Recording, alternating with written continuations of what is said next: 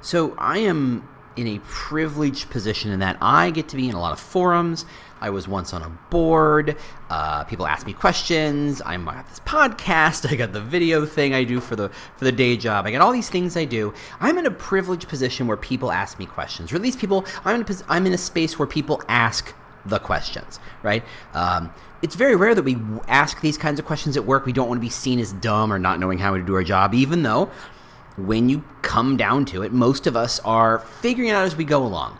If there was a book, if there was a manual, if there's a checklist, we'd have handed it to a robot and they'd be taking care of it at a far lower price. So all of our jobs are complicated, messy, hard, difficult, uh, you know, usually involving some level of confusion and or ambiguity and or perhaps even flat out, I don't know what to do here. But, but most people, like I said, don't want to ask those questions in front of their boss, right? You know, you don't want your boss to think, well, gosh, she's really nice, but maybe she's an idiot, you know? you don't want to ask the questions. So I'm in a forum where people ask those kinds of questions. And I think one of the interesting unspoken questions, but still foundational to so many of the other questions, is very this very simple idea. If I'm in charge of an employer brand, how do I make it look good? And I think that is the wrong question. I don't think you make it look good. I think your job is to make it good. Yeah, I said it. We'll be right back.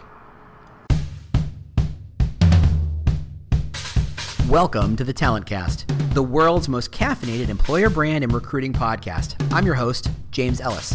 Thanks so much for listening. If this is your first time for joining in, we do things a little differently. We try and do deep dives. There's not a lot of interviews here, there's not a lot of news here. This is about how do we get smarter and better. And that means how do I get you smarter and better? How do I get you to think about these problems at a deeper level so that you can solve them and look like a genius to your boss?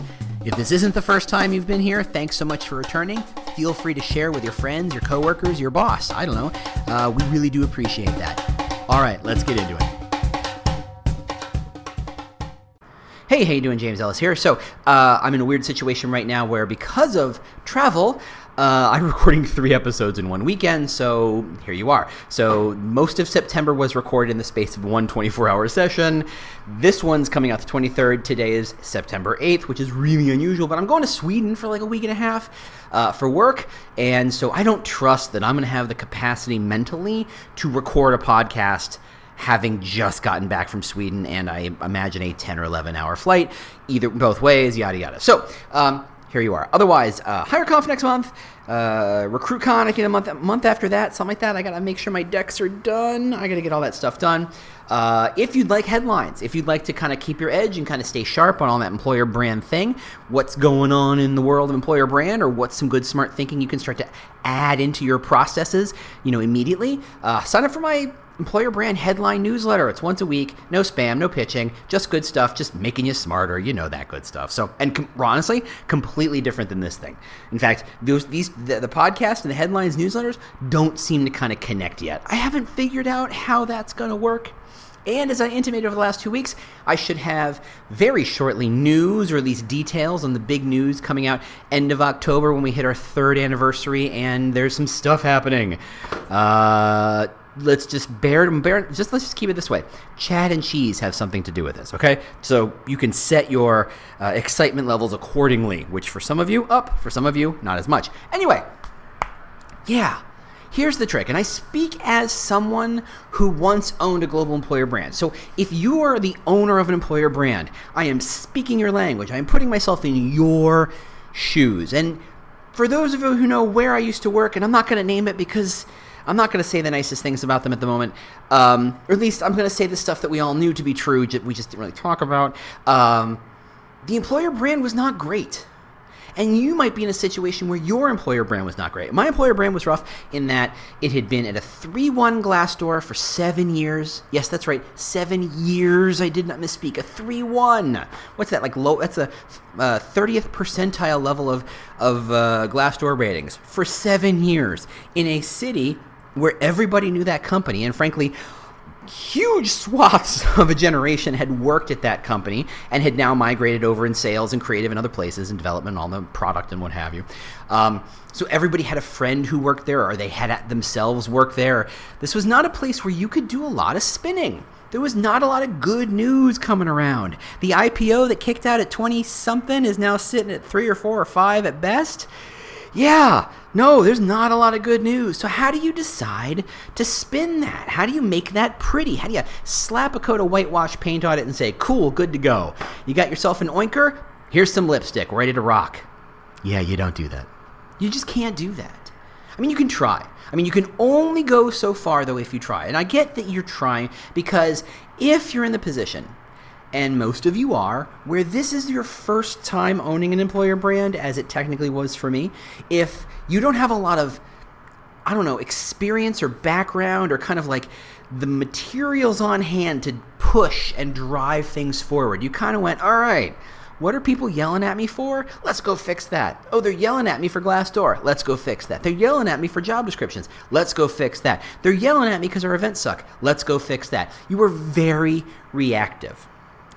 And I think that's really common. And I think that there's a lot of reasons for that. There's a lot of reasons. One, companies are still relatively new at this whole employer brand thing. They don't really know.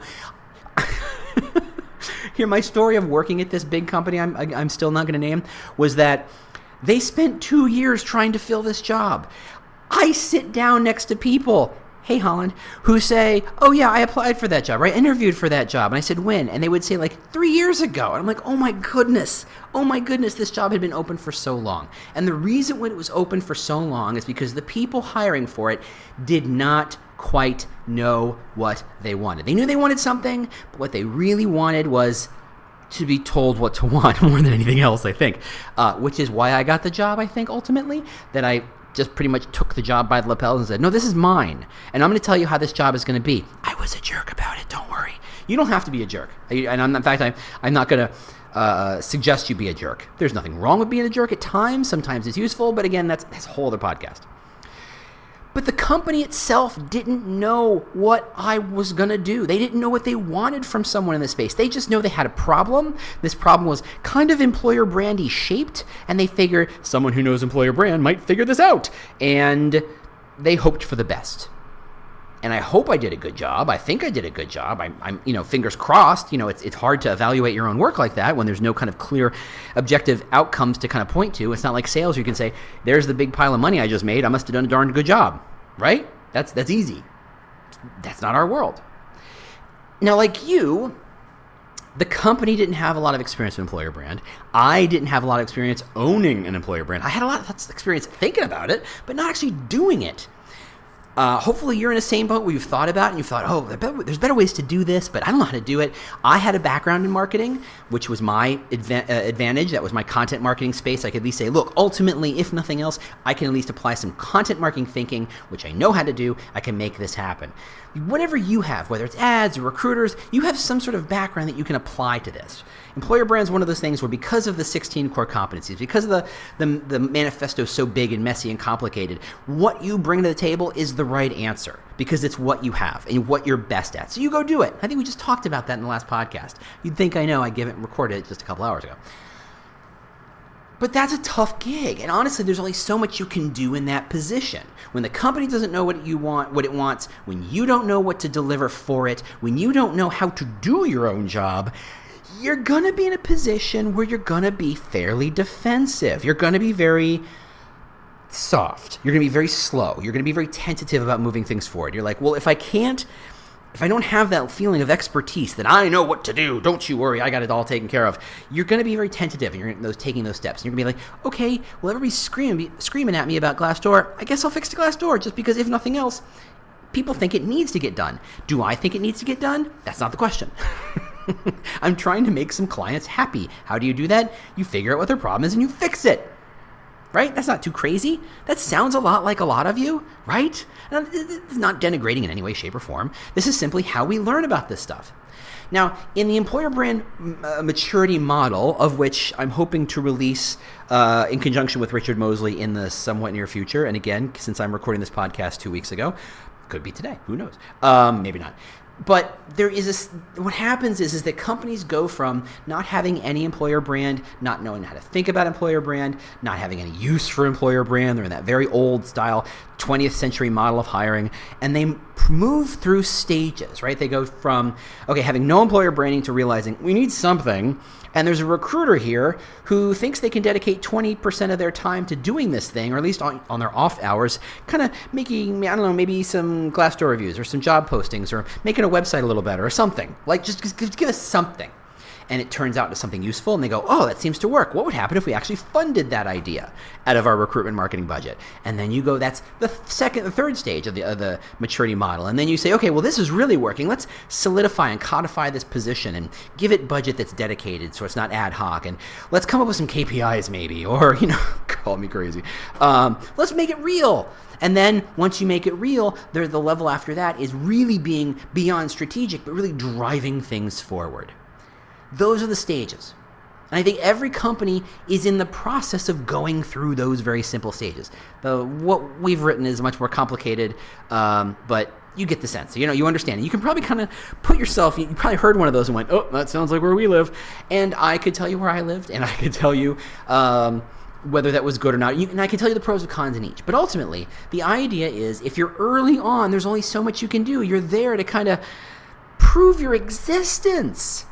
And I can't ask you to kind of go charging in and change everything when your whole concern is to prove your justify your existence. That's an impossible ask, right? I can't I won't ask the But if you've moved a little farther beyond the justifying your existence position, and if you do your things right and you play your cards right, that's going to happen.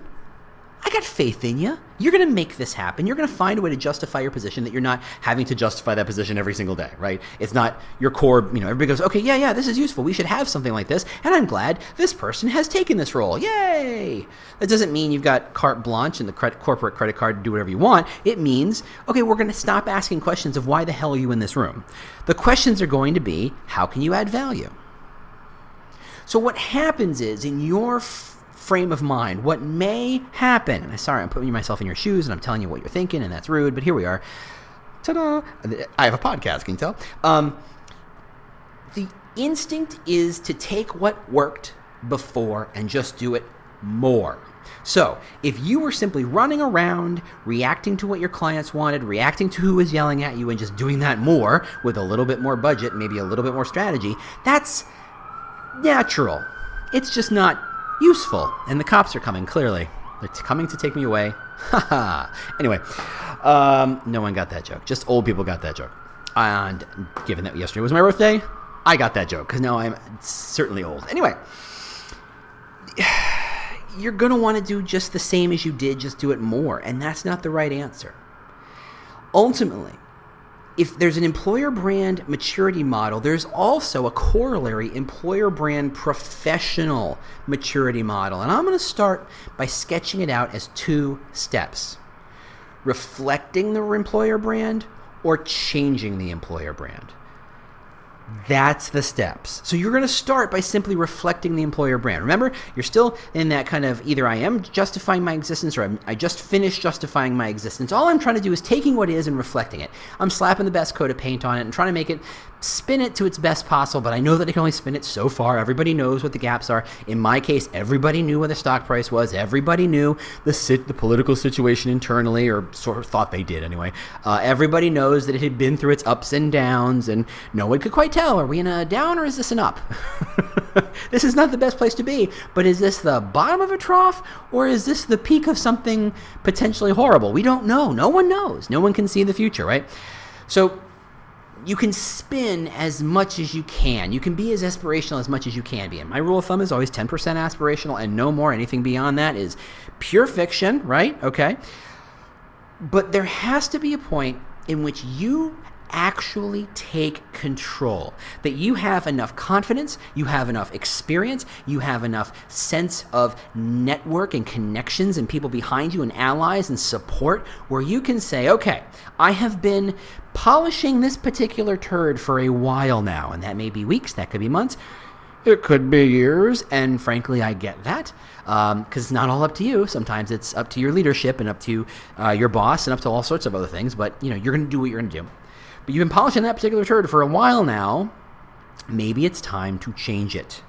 Maybe it's time to not just say, "How do I reflect what is and reveal what is?" And frankly, I'm a firm believer in your in your uh, in your job is to uh, uh, uncover and discover what already exists, to reveal what is. But like we talked about in the bonsai episode, at some point, you need to move forward and say, okay, this is what is, but now I have a vision of what could be. I have a vision of what this employer brand could be. And when I say employer brand, I don't mean the logo, I don't mean the tagline, I mean what is. If you want to make your company a place where women feel incredibly empowered and supported, that means you got to go into a room and start making a case for things like more maternity or uh, parental leave. You've got to make the case for. Uh, um, you know, celebrating uh, parental leave, celebrating family, being flexible in a, in a family situation. These are quote unquote technically women's issues, which I roll my eyes out because if I was working and I have and I was working when I had my lovely monster child, um, you know, hey, more parental leave for my for my wife would have been amazing. That would have made my life infinitely better. So you can't tell me that's a woman's issue. It's a person issue. It's a family issue. If you're going to have a kid, that is an issue you should be concerned about. The trick is we pretend that as a dude I don't have to worry about that, and that's a lie. if you're a dude and you don't actually have to worry about that, what's it like in the 50s? Tell me. What's the what's what are new episodes of Leave It to Cleaver like? Leave it to Beaver, rather. What's that like? No, I, that's not how this world works anymore. Anyway, you need to see a vision of your employer brand in which you are making the vision happen. You are manifesting, yes, I'm stealing the term. You are manifesting a concept, a vision of the future that you conceive you have to see it in your mind and then you're going to figure out how to make it happen. That means how do you get business leaders to think about their business differently? How do you get managers to think about their hiring process differently, to think about interview questions differently, to think about who they're evaluating and what they're evaluating them for differently? That means you have to have your finger on the pulse of what's the market look like, the, the talent market. What is the new technology coming down the pipe that is going to change the labor market, right? What's the, the new stat say that um, based on current understanding of AI and based on what the trends are, that in the next 10 years, 120 million people will literally need to be retrained because AI will radically shift their jobs such that doing them today is like uh, running a horse and buggy shop. You have to kind of have a sense of that because that's your opportunity. If the world's going to change, if the talent market's going to change, if the business market's changing, this is your chance to say, look, if it's going to take us three to five years to, to move the ship such that it's embracing AI, and it means we have to rethink about how we're hiring talent and what talent wants, guess what? That gives you a three to five year runway to change the ship. Because I'm going to tell you, and no one else is going to tell you, that is your job yeah, I get that you're in a stage where you can't push and you can't change and you're justifying your job. I get that. That's today. But you're going to focus on justifying your job perfectly so that not long from now they stop justifying it. And not long after that, they look to you for some sort of sense of strategy. And not long after that, they look to you for some sense of leadership because that's the job you really want. Because once you can establish yourself as a kind of leader, you get to choose where to lead things people, processes, teams, uh, c- concepts, brands, whatever it is. You, once you have that sense of leadership, you get to lead. And if you have that sense of leadership and you've decided you're just going to polish that turd and that's what you think leadership is, you're doing your job wrong. And I don't mind saying that. I love you. I want you to do better. And I think you can do better. And if you think that's what a good job is, you're wrong. You absolutely can and should think about how to position yourself as a leader and then decide as that leader, what are you obligated to do? You're obligated to make things better. Not feel better, not look better, not seem better, but to make them better. Once you get past reflecting that which is, your job is to change it into that which will be he says, sounding a bit like Confucius roll the notes with some nougaty center. Mmm, sounds delicious. sorry, I'm coming off sugar. I yesterday I told you, but yesterday was my birthday. I am. I was hopped up on sugar because it's birthday, and you get to hop get yourself hopped up on sugar. Today I'm coming down, so my blood, my body's all confused. So roll the notes with nougat sounds delicious. Anyway, that's what I want you to do. That is my moment for me, me being a loving pop in the back of the head saying, Come on, dude, come on, girl. Be better than that. Lead, move things forward. Don't just reflect that which is. Find and position yourself to be in a space where you can change it so you can lead it to make it better. If you want, we wanted you to just manage and just polish that turd, I'm sure we could give it to anybody. It's easy to polish that turd. It's easy to do that. Deciding to step up, deciding that it can be better, deciding in what manner it can be better, deciding to loop in allies who will not be 100% aligned to you and what you think the new vision should be, but creating allyships and letting them influence that vision of the future. That takes skill. And that is the skill you should be cultivating. That is the skill that you should be embracing because that's what the job really is. All right. Thanks so much for listening. As always, if you have thoughts, oh, yeah, I forgot to mention, uh, since we're coming up on the third year anniversary, if there's anything you'd like me to redo, if there's any topic or question I kind of sort of covered or not to your full delight, I guess, I don't know. Um, or just say, hey, it's been two years since you talked about it. Can you come at it from, you know, how do you feel now? Has it changed? Is it the same? Rethink this whole. Maybe you got a whole new metaphor for that thing. Who knows? Maybe I do. Um, speak up. I'm on Twitter at the War for Talent. I'm on LinkedIn at the War for Talent. Apparently, I've changed my title now, so it more reflects that sort of thing. Um, thing, thing, things. Websites online. I am easy to find online, even when I'm in Sweden, if you can believe it. I mean, I'm, I'm assuming. I, I'm assuming. anyway, thanks for listening. Thanks for sharing. Thanks for reviewing us. I really appreciate it. Talk to you soon. Bye. Well, the music means you've made it to the end of another episode of the Talent Cast. If this was useful to you, do not keep it a secret. Share it with your team, share it with your boss, share it with your networks. I don't know, share it with your mom. Uh, if you have questions you'd like me to answer on a future show, or just you know general ideas about how to make this thing better, just ping me on Twitter. You know, I'm at the War for Talent at the War for Talent. Thanks so much for listening, and we'll see you next week. Bye.